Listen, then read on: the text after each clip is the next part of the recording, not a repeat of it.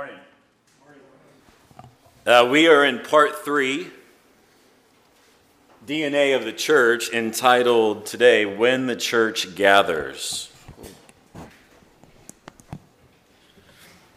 Just as a reminder, or welcome to the middle section of our congregation, uh, we are in a, currently in a sum, uh, summer series about the DNA of the church. So far, we have looked at who and what is the church. We have noted that the church, who is called the bride of Christ and the body of Christ, should gather together, gather together weekly on the Lord's day, as today. And when the church meets, we should observe baptism and the Lord's Supper, which are the two ordinances Jesus gave us. This week, we will look at what else the early church did and how we are called to pattern our church, Cornerstone, or as Christians in local churches, from that model. As usual to do so, uh, we will look or observe certain sections of the New Testament in order to help inform our doctrines of the church. Lord willing, that examination will provide us with application. Our passage for today is Acts 2, 22 through 47. However, for time's sake, we're going to thin out that reading just a bit, and our main emphasis of preaching today will be verses 42 through 47. Acts 2, 42, sorry, Acts 2, starting in verse 22. The Apostle Peter preached on Pentecost. Fellow Israelites, listen to these words. This Jesus of Nazareth was a man attested to you by God with miracles, wonders, and signs that God did among you through him, just as you yourselves know. Though he was delivered up according to God's determined plan and foreknowledge, you used lawless people to nail him to a cross and kill him. God raised him up ending the pains of death because it was not possible for him to be held by death. God has raised this Jesus. We are all witnesses of this. Therefore, since he has been exalted to the right hand of God and has received from the Father the promised Holy Spirit, he has poured out what you both see and hear. Therefore, let all of the house of Israel know with certainty that God has made this Jesus, whom you crucified, both Lord and Messiah. When they heard this, they were pierced to the heart and said to Peter and the rest of the apostles, Brothers, what shall we do? And Peter replied, Repent and be baptized, each of you in the name of Jesus Christ for the forgiveness of your sins, and you will receive the gift of the Holy Spirit.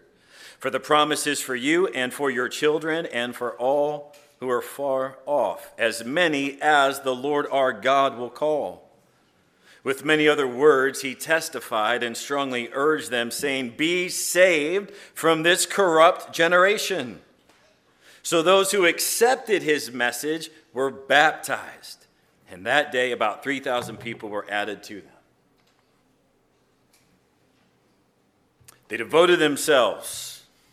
They devoted themselves to the apostles' teaching and to fellowship, to the breaking of bread and to prayer.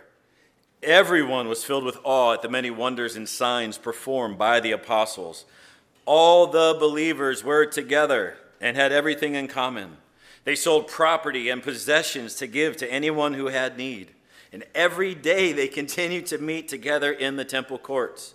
They broke bread in their homes and ate together with glad and sincere hearts, praising God and enjoying the favor of all people. And the Lord added to their number daily those who were being saved. Oh, Heavenly Father, God, this is the only message that is able to save. For it is the only name above earth or under heaven whom you have provided in your foreknowledge as our Messiah and Lord through the blood of him, Jesus Christ. And God, we pray today that this message will continue not just in Cornerstone, but across the world, across the four corners of the earth. And today you would save many who listen, that they would repent and be baptized, Lord, and become followers of our Lord Jesus Christ. That they would be saved from this corrupt generation. God, only you are able to do that. And we ask that your Holy Spirit would move today through the preaching of your word. Amen.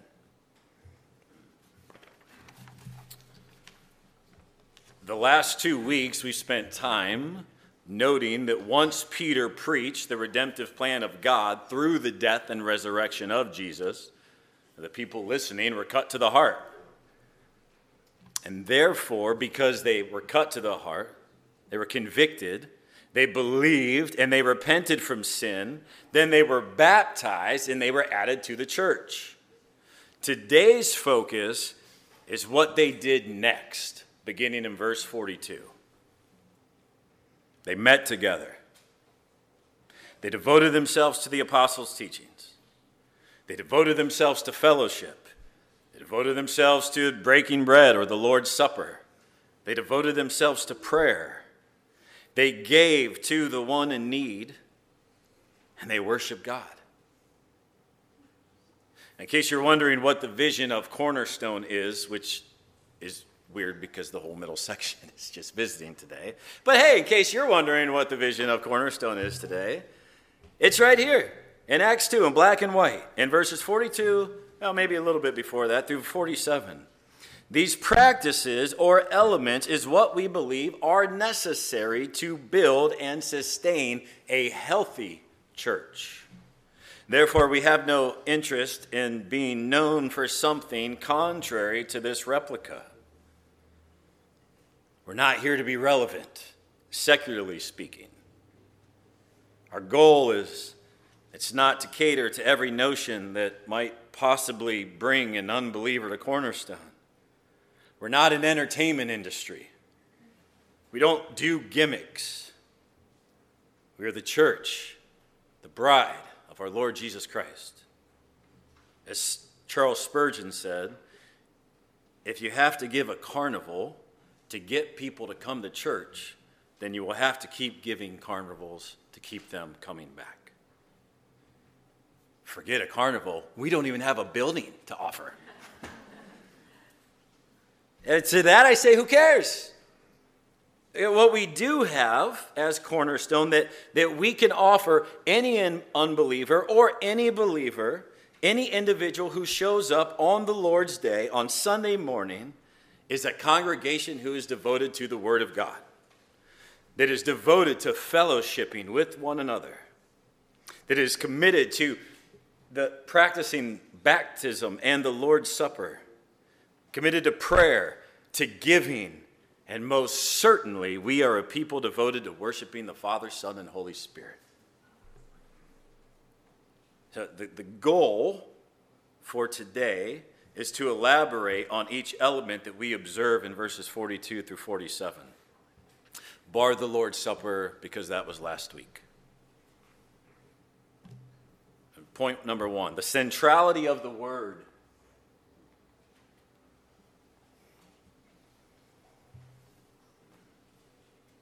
They devoted themselves to the apostles' teaching. Verse 42. Immediately, when the church was born, they dedicated themselves to learning the Bible. They came together daily to hear and learn from the apostles. They had an appetite, a hunger to understand the scriptures, to understand what Jesus had taught them we see they didn't just come together and say, okay, now, let's be the church. Let's go love on somebody. Instead, they came together and said, Peter, Paul, Andrew, James, tell us what all of this means. And day in and day out, they met in the temple courts, and the apostles did just that. Or they met in homes, day in and day out. The apostles were filling the commission that Christ gives the church in Matthew 28 to teach them to obey all things I have commanded you, teach them to observe. And not only at the day of Pentecost was the church in Jerusalem born by the preaching of the word, but it was also built up and matured by the teaching of the word. That has not changed for us today. The church is still saved, the church is still edified, and the church still grows by hearing and responding to God's word.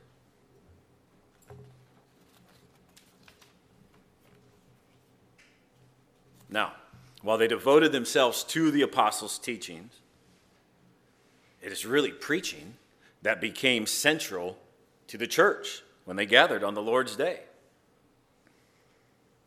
We don't see that right here. We're just talking about historically. Now, it could be helpful to distinguish what is the difference between teaching and what is the difference between preaching.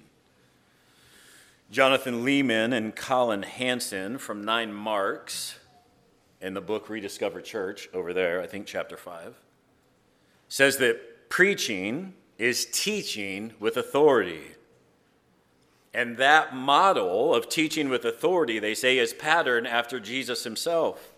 For after Jesus preached the Sermon of the Mount, it says that the people were amazed. Why? Because he taught as one with authority. He taught, yes, but he also called the people listening to respond to it. So, preaching is teaching with an exhortation. In other words, the, the preacher's job is to say, God's word says this, therefore, go and do it. This is what God's word means. This is what it means for us. Now obey it. Now do it. Now follow Christ as Lord. And Jesus isn't alone in teaching with authority because throughout time, God has called and chosen men to proclaim his word. Now, all throughout the Old Testament, the prophets proclaim, Thus saith the Lord, which is what? It's an announcement of what God has said. And it is meant anytime, Thus saith the Lord, begins a sentence or comes after, it is meant to result in a response from its listeners. And in the New Testament, we see the apostles preaching throughout it. As the church is forming, the apostle Paul was, as he was giving orderly instructions to the church, how a church should function, how, how it should gather together, what the offices of the church were. He also tells his people, Timothy, to preach the word. 2 Timothy 4 2. And Paul also gave Timothy a warning that an age is coming, Timothy, when people will not listen to sound doctrine, apostles' teachings, the word of God, any longer. Instead, they will have itching ears and seek to find teachers who will only tell them what they want to hear. Therefore, Timothy, devote yourself to the public reading of Scripture with teaching and exhortation.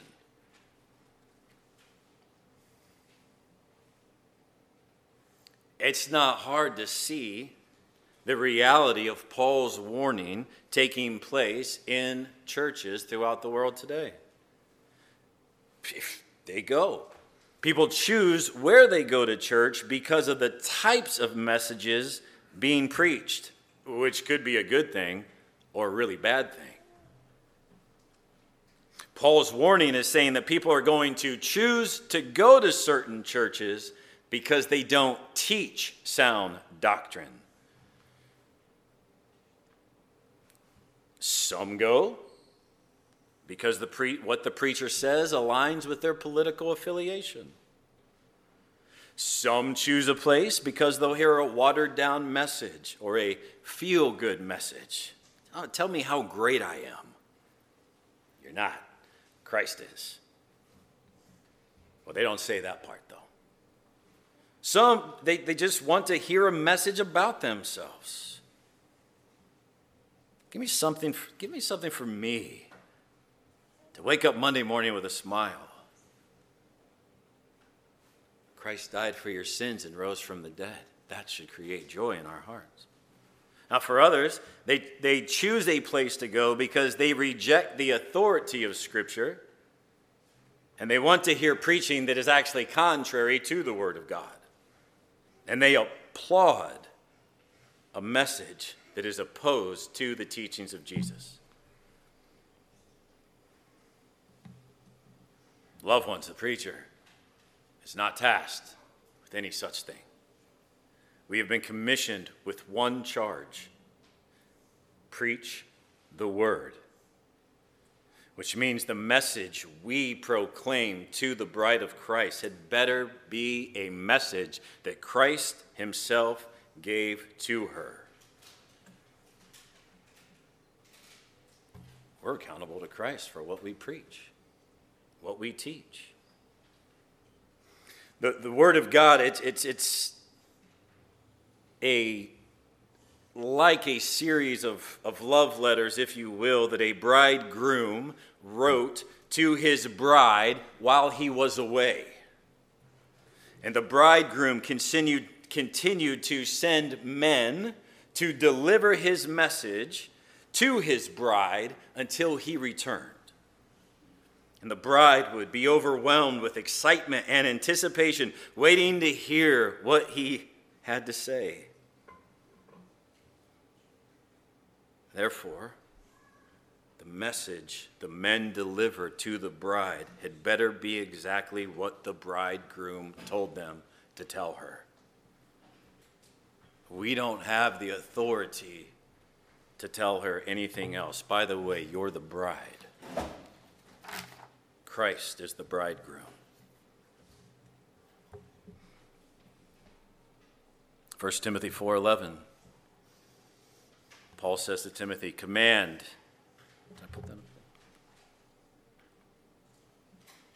Command, teach these things, practice these things, be committed to them, so that your progress may be evident to all. And Timothy, pay close attention to your life and your teaching. Persevere in these things, for in doing so, you will save both yourself and your hearers.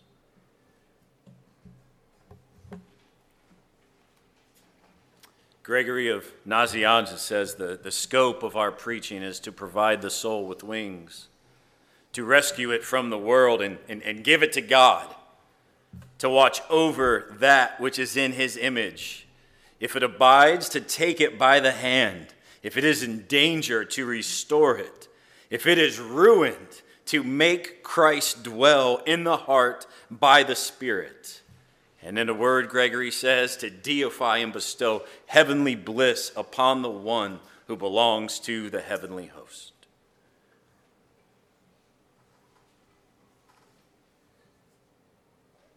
Oh, there's a common objection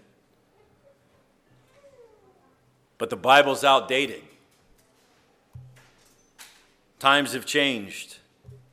We need something more relevant, more, more practical for our modern day. Love when we can go back to Genesis 3 and remind you that challenging the Word of God was the initial sin that brought death to humanity. And the challenge itself from Satan to Eve was what? Did God really say that? Yes. You cannot have a healthy and a faithful church. We look at the DNA of the church. You cannot have a healthy and faithful church without men who will unashamedly stand before the flock of Christ and proclaim, This is the word of the Lord.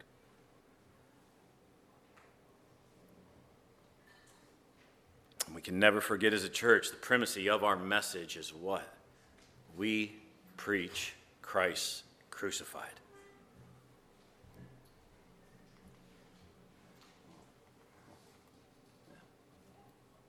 Why? Because how will they call on him in whom they have not believed? How are they to believe in him whom they have never heard? How are they to hear without someone preaching?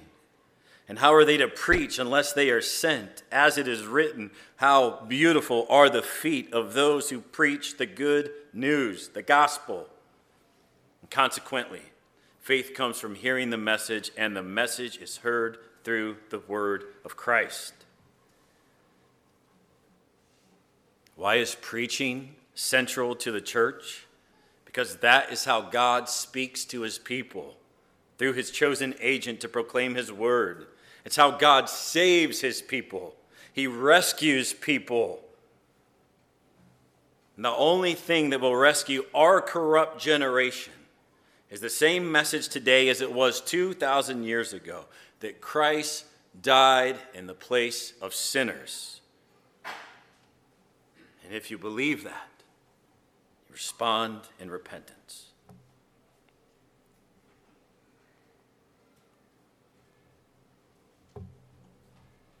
Point two Christian fellowship is centered on Christ. They devoted themselves to fellowship with each other. They were a community who lived intentionally to have Christian fellowship.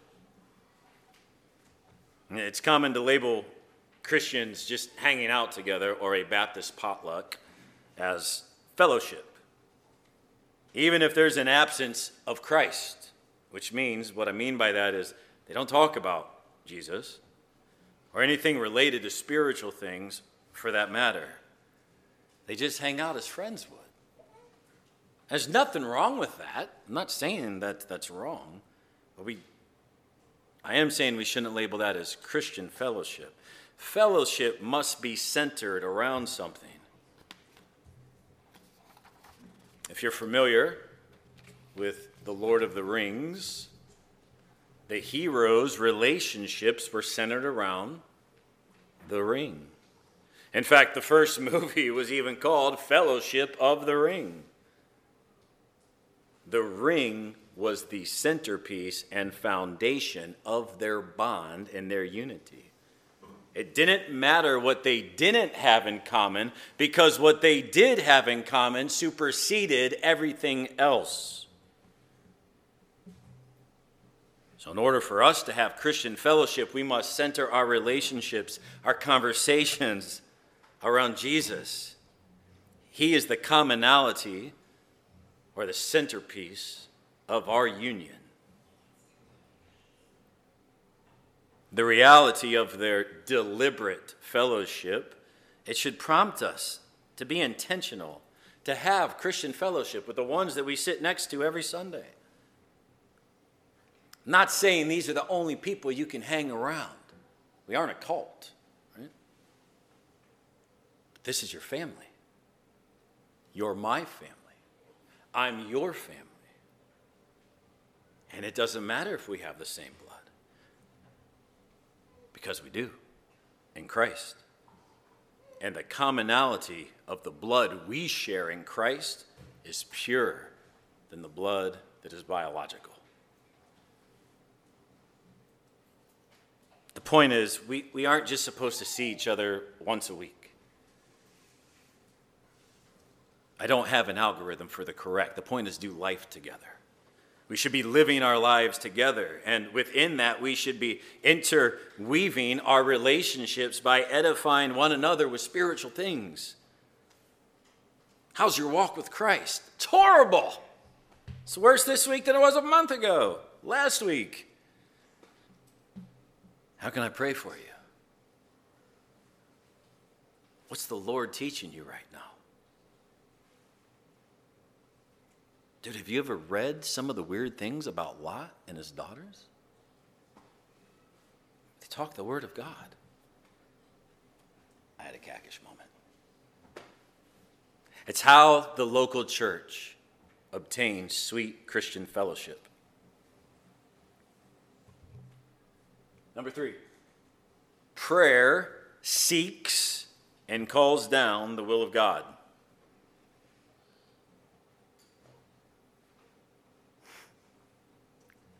Prayer.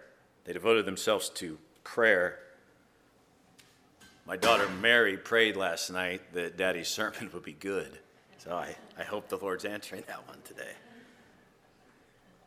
And we don't know their exact prayers, we're not told. But if they committed themselves to the apostles' teaching and the apostles were teaching them, then we can, I, I'm assuming that the Lord's Prayer would have been very common in the life of the early church because the disciples asked Jesus to teach us how to pray. And Jesus taught in the Sermon of the Mount, Your Father knows the things you need before you ask Him. That's a whole nother point, but just let me repeat it. Your Father, God, knows the things you need before you ask Him. Therefore, you should pray like this, Jesus says Our Father in heaven, your name be honored as holy, your kingdom come, your will, your will be done on earth as it is in heaven. Give us today our daily bread and forgive us our debts as we have forgiven our debtors. And do not bring us into temptation, but deliver us from the evil one. Just in that prayer, they would have exalted God as holy, unlike the, the Creator who's unlike anything in creation or that He's created.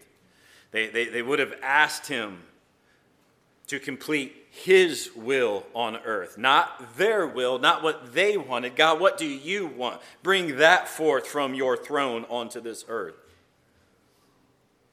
They would have asked him to provide, provide us this day, Lord, with sustenance for, for food, for clothing, for shelter. Lord, whatever you have determined, may we have it today, just for today. They would have confessed their sin and asked to be freed from temptation. Deliver us, Lord.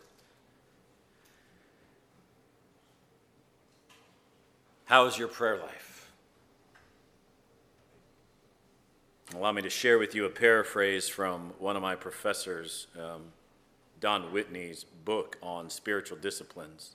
He says the two greatest yet most neglected disciplines of the Christian are reading the Bible and prayer. I ask, is this a coincidence? I don't think so. I don't think so at all. I arrive at that conclusion. It is no coincidence because these two practices, the Word of God and prayer, so to speak, are what contribute to the building of God's kingdom most. In Acts 6, a kerfluffle broke out between the Hellenistic Jews and the Hebraic Jews. Therefore, they, they brought it to the attention of the apostles who said, What was their response? This is a great response. We don't have time for this. Hmm? Go pick seven men to take care of this. For we must devote ourselves to what? To prayer and the ministry of the word. At just one time, because you imagine receiving that response, you come to one of the elders, hey, we got a problem between this and the widow and all this going on. I ain't got time for this. Go figure it out. Go, go Go get Keith, Marv. But it says it pleased the people to do so. Hey, that's a good attitude. And, they, and it says in verse 6 they presented these men to the apostles who prayed, who prayed, and laid their hands on them.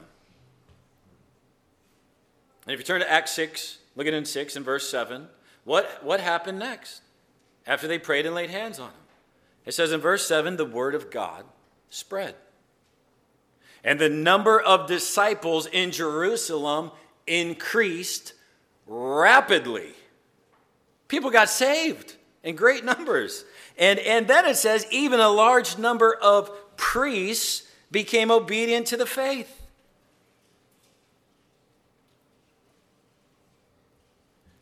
God adds to his kingdom through the preaching of his word and prayer.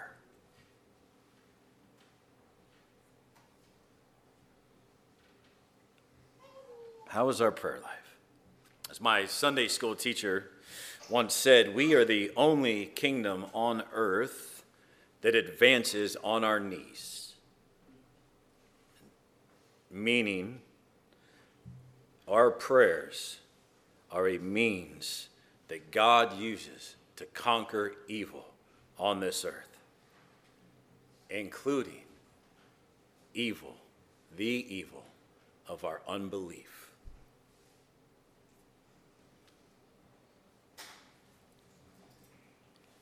Lord, I've shared the gospel with a person I love. They reject it. Nothing to do with it. They want nothing to do with your son.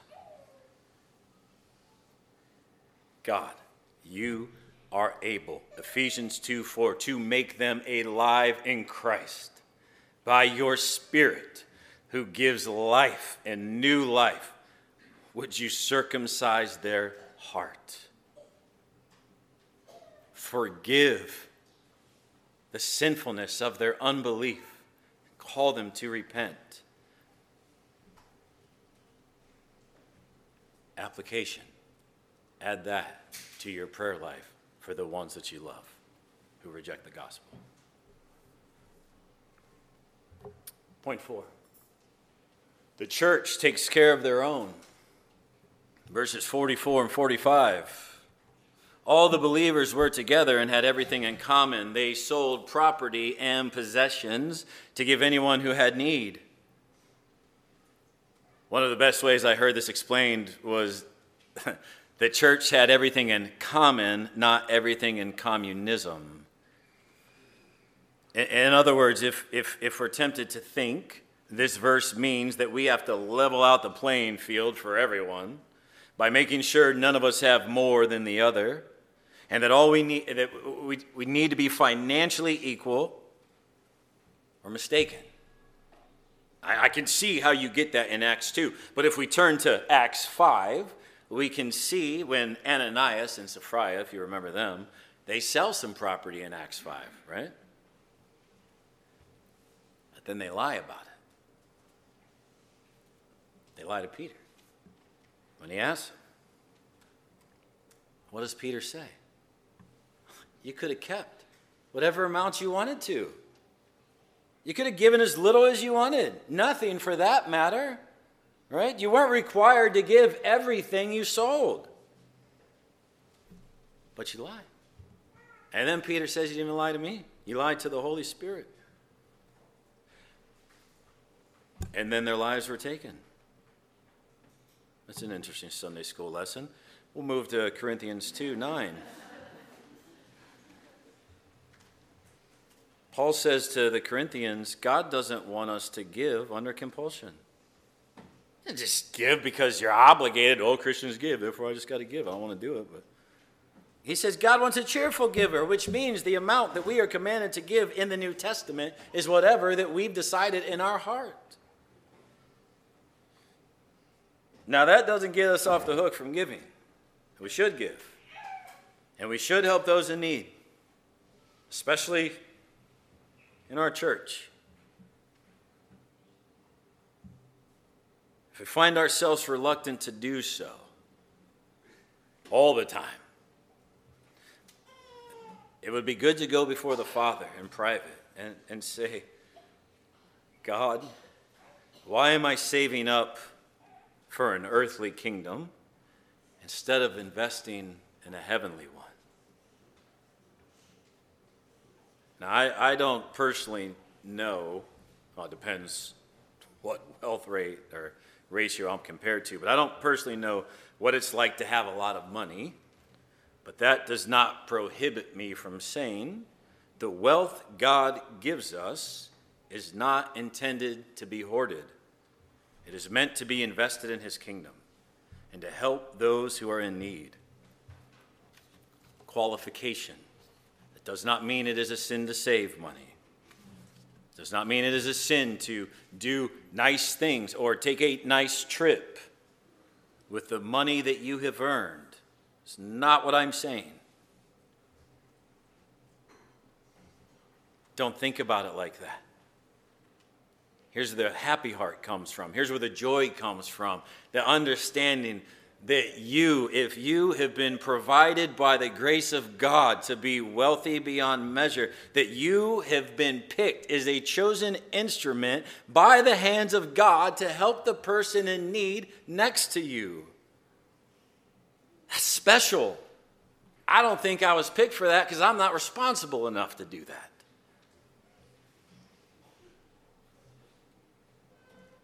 I'm not on that level. And for those with less, don't think that those with more can do greater because you're less off financially. Mark 12, 41 through 44, Jesus sat down opposite the place where the offerings were being put and watched the crowd putting their money into the temple treasury. Many rich people threw in large amounts, but a poor widow came and put in two very small copper coins, worth only a few cents. Calling his disciples to him, Jesus said, Truly I tell you, this poor widow has put more into the treasury than all the others. They all gave out of their wealth, but she, out of her poverty, put in everything, all she had to live on. I'd love to ask her. I'm going to ask her one day. What were you thinking? Giving up everything you had left Coins at that. I don't even know if they make coins in America anymore. But how did you plan on paying rent or buying food or any other bills you had back in first century AD? And I assume she's going to say to me, because I knew Timothy, that whatever I sowed on earth, would also be reaped in heaven.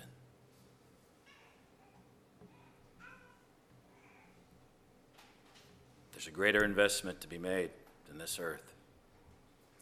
Last of all, verse 47. The church can only be satisfied in Christ.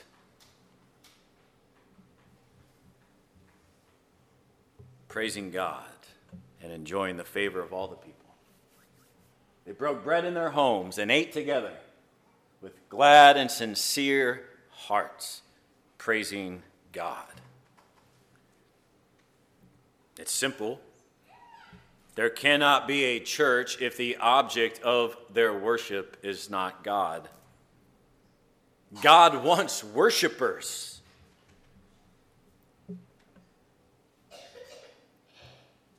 Which unsound doctrine can complicate.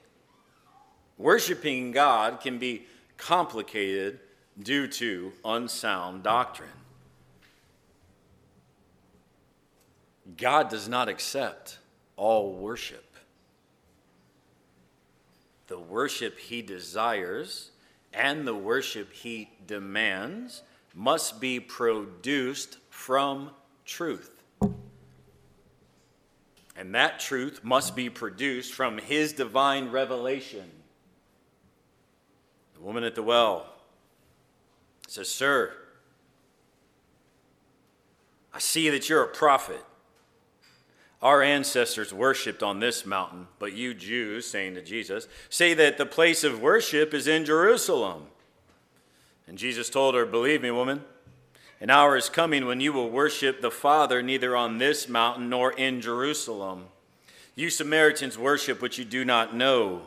We worship what we do know because salvation is from the Jews. But an hour is coming and is now here when the true worshipers will worship the Father in spirit and in truth. Yes the Father wants such people to worship him. God is spirit, and those who worship him must worship in spirit and truth. It's not popular in society today, even among evangelicals, to say that God does not desire worship that is just basically based solely on who we think God is or who we'd like God to be.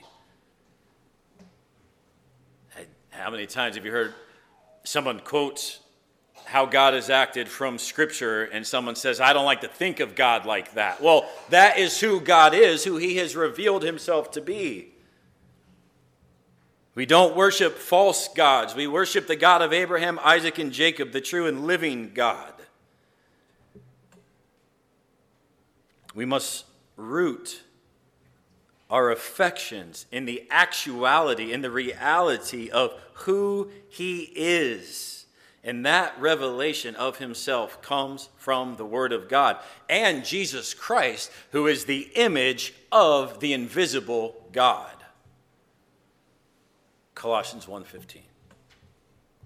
Oh, what's it mean? Implication. What we confess as a local church, what we believe as a church, what we practice as a church, what we sing as a congregation matters in regard to if our worship is acceptable or not. We, we can sing all we want, words that are meaningless with and, and be filled with emotions and, and bring us to tears. But if what we sing is contrary to who He is and what He has done, it is in vain.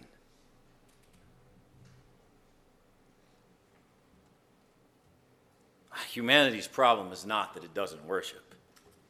Every one of us loves to worship, believers and non believers. We've been created to worship. We have been hardwired by God to worship. Unfortunately, at the fall, humanity chose to worship the wrong thing. And since then, all of humanity, including us, have continued to worship idols instead of the one true God. And none of it outside of God has ever satisfied a single one of us. Do you know why? You know, do you know why things outside of the will of God never seem to satisfy? Because the way that God created us and hardwired us is in a way so that nothing outside of himself could satisfy us. And the act of our faith, the application of our faith, is to believe that there is nothing greater or more satisfying than God.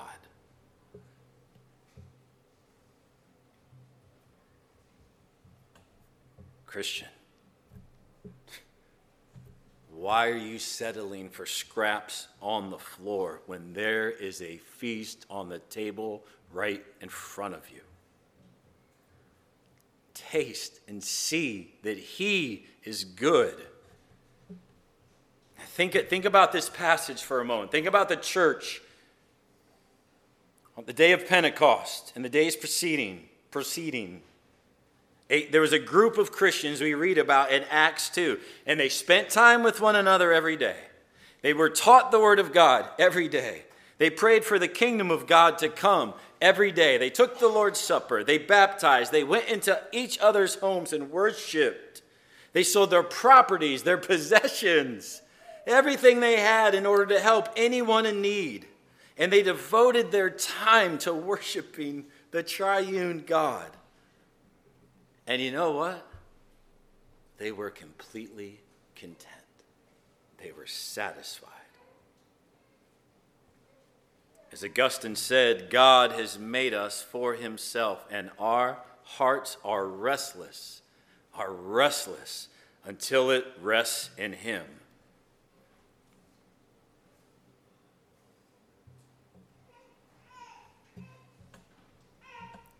Go to Jesus all you who are weary and burdened, and he will give you rest. Take his yoke upon you and learn from him, for he is gentle and humble in heart, and you will find rest for your souls. For his yoke is easy and his burden is light. Let us pray. Oh, Heavenly Father, God, I pray that you were magnified, that your redemptive work through Christ is made known, that even sinners such as us with an unbelief or who have rejected your Son, God, can be forgiven if we, if we turn from darkness, turn to the light in Christ that can only be found in Christ, repent from sin. Uh, understanding that we're not forgiven because we repent from sin, we're only forgiven because the blood of Jesus Christ paid for our sins. But those who believe that respond are by faith and acting out accordingly to turn from those ways of wickedness and to turn and following Jesus Christ as Lord and coming into the local church and saying, I have not a clue how to do this. Could somebody come alongside and teach me how to do it? And God, I pray that you would put that desire, not, not just on Cornerstone's heart, but for all of those who sit today to either walk into that local church and say that, or to invite someone into the local church to, to become a disciple of Jesus Christ and to show them how to do it faithfully, Lord, with joy. God, we ask this in Jesus' name. Amen.